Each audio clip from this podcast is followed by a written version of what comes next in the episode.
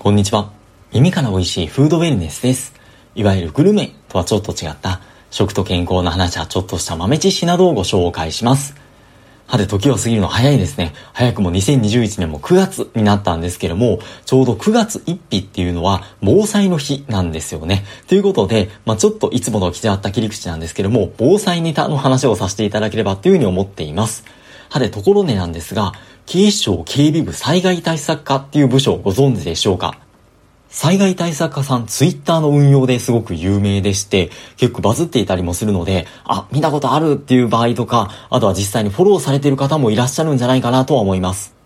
さて、どれだけの人気かと言いますと、2021年9月頭現在で、フォロワー約87万5千人ということで、例えば、 Voicy のパーソナリティさんでもこんだけフォロワーいる人いないんじゃないでしょうか。そして、お役所の SNS 運用としても、異例中の異例のヒットと言いますか、まあ、人気ぶりなんじゃないかなと思います。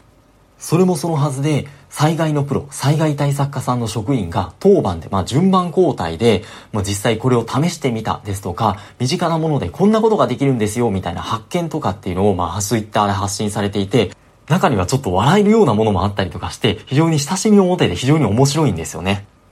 例えば僕が真っ先に思いつくのが、水で作るカップ麺っていうツイートなんですけども、普段食としても、そして災害食も兼ねてっていう風な意味でも、そのカップ麺とかインスタント麺を備蓄、まあ常備している方っていうのもいらっしゃるんじゃないかなと思います。でもこれって基本お湯で作る前提ですよね。じゃあいざとなった時にガスも電気も止まってしまってガスコンロもないって状態だったら、じゃあどうやって調理すればいいのでしょうか？実はカップ麺は水でも戻すことができるそうでして、災害対策課さんの職員さんが自らカップ麺を水で注いで食べてみたっていう風なツイートをされています。商品によってかかる時間まちまちだと思うんですが、水を注いで15分で麺は少し固めだったんですがちゃんと食べることができて、お子さんにも試食してもらったら、冷やしラーメンみたいでありだねっていう風な感想をもらったんだそうです。そして普通の麺だけではなくて、うどんでも試していて、うどんちょっと時間かかるみたいなんですよね。60分ぐらいあの待ったみたいなんですけども、硬さは残ったものもしっかりお湯で扱えない状況でも十分に食べることができたっていうようなところで、さらに焼きそばですね。これも20分ぐらい水で蓋して、まあ普通にお湯切りをして食べて美味しく食べれたってことで、この水で作るカップ焼きそばっていうのは、東京都の公式 YouTube チャンネルでも紹介されています。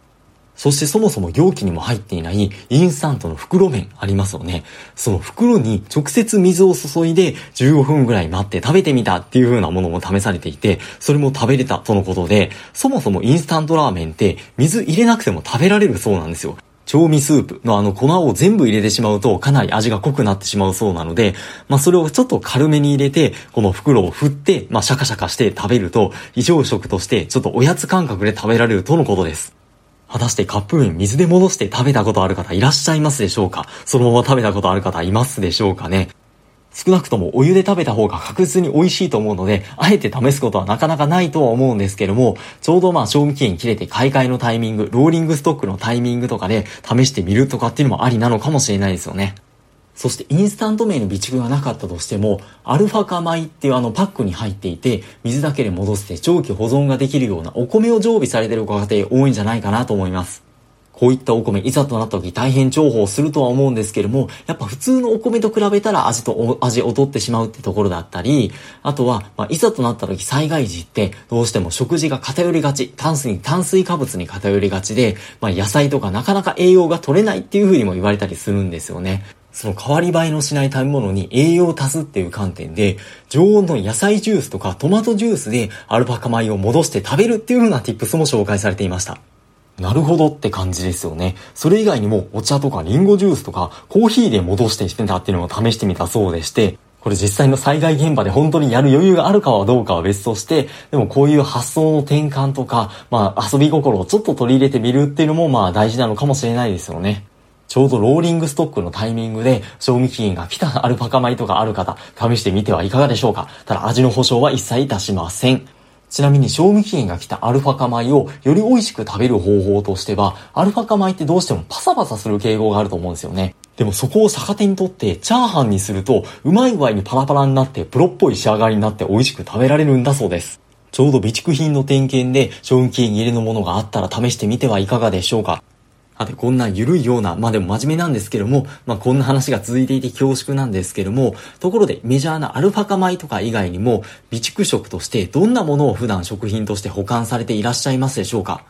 よく聞く話で言うのは、いわゆる非常食として、単に賞味期限の長い食品とかっていうのを備蓄用として置いている場合って、いざとなった時に食べてみてちょっと思ったのと違ったですとか、食べ慣れていないので、あんまり食べられなかったみたいな話でよく聞いたりもします。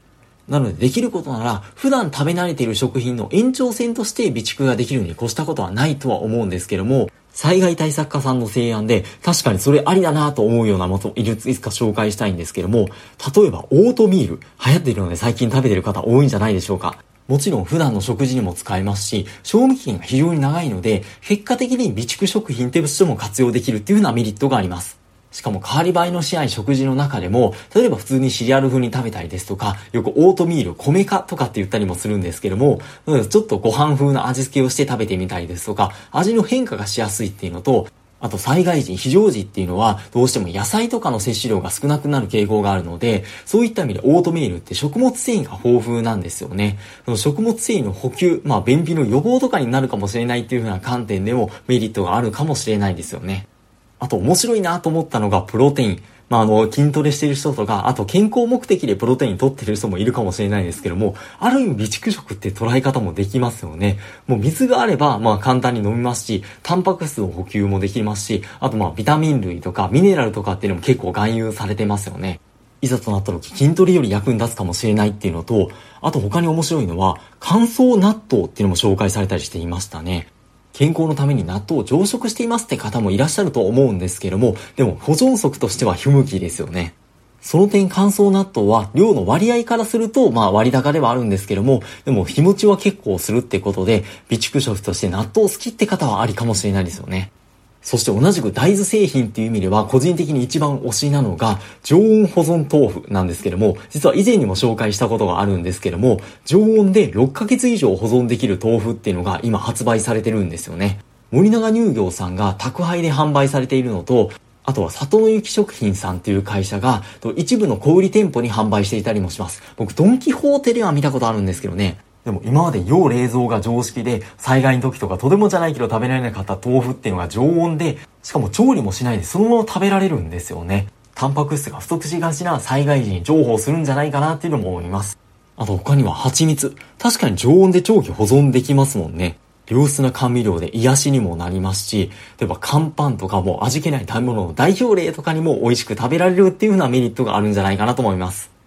そして備蓄食の定番としては缶詰。例えば魚系とか色々あるとは思うんですけども、その中でも普段食べるものとしてもメジャーなのがツナ缶。ところでツナ缶って結構油に浸ってる感じしますよね。まああれそのまま食べてもいいんですけども、いざとなった時にその油を逆手にとってランプとして使用するっていう裏技もあるそうです。これはツナ缶の真ん中に穴を開けて、まあ、そこにコーヒーフィルターとか、あとキッチンペーパーとかを、まあ、ちょっと細長く丸めたものを刺して、まあ、油を染み込ませてから火をつけるっていう単純なものなんですけども、それで2時間ぐらい火を灯し続けることができるとのことです。もちろんその後中身も食べることができて、しかも油が減っているのでヘルシーになってるかもっていう話で、ちょっと面白いですよね。ちなみに缶詰ってブルトップ型といいますか、指引っ掛けて開けられるような缶詰もある一方で、缶開けがないと開けられないやつってありますよね。あれ、いざとなった時缶開けなかったら開けられなくて困るじゃないですか。そんな時に道具を使わずに開ける方法。まあこれ非常用なんですけども、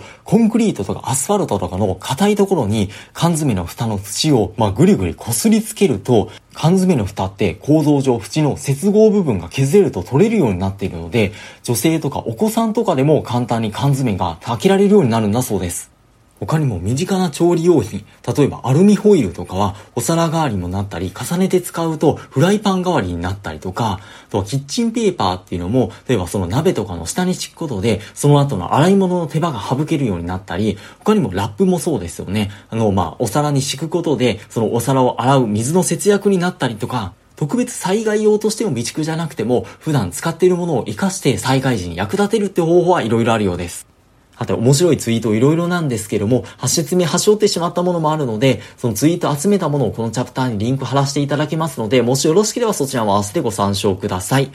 何も起こらないに越したことはないんですけども、やっぱりまあ今年も豪雨も多いですし、災害とは切り離せない国ですので、まあ災害対策もしっかりつつ、引き続き素敵なフード連財布をお過ごしください。ちょっと雑談チックでしたが、今回もありがとうございました。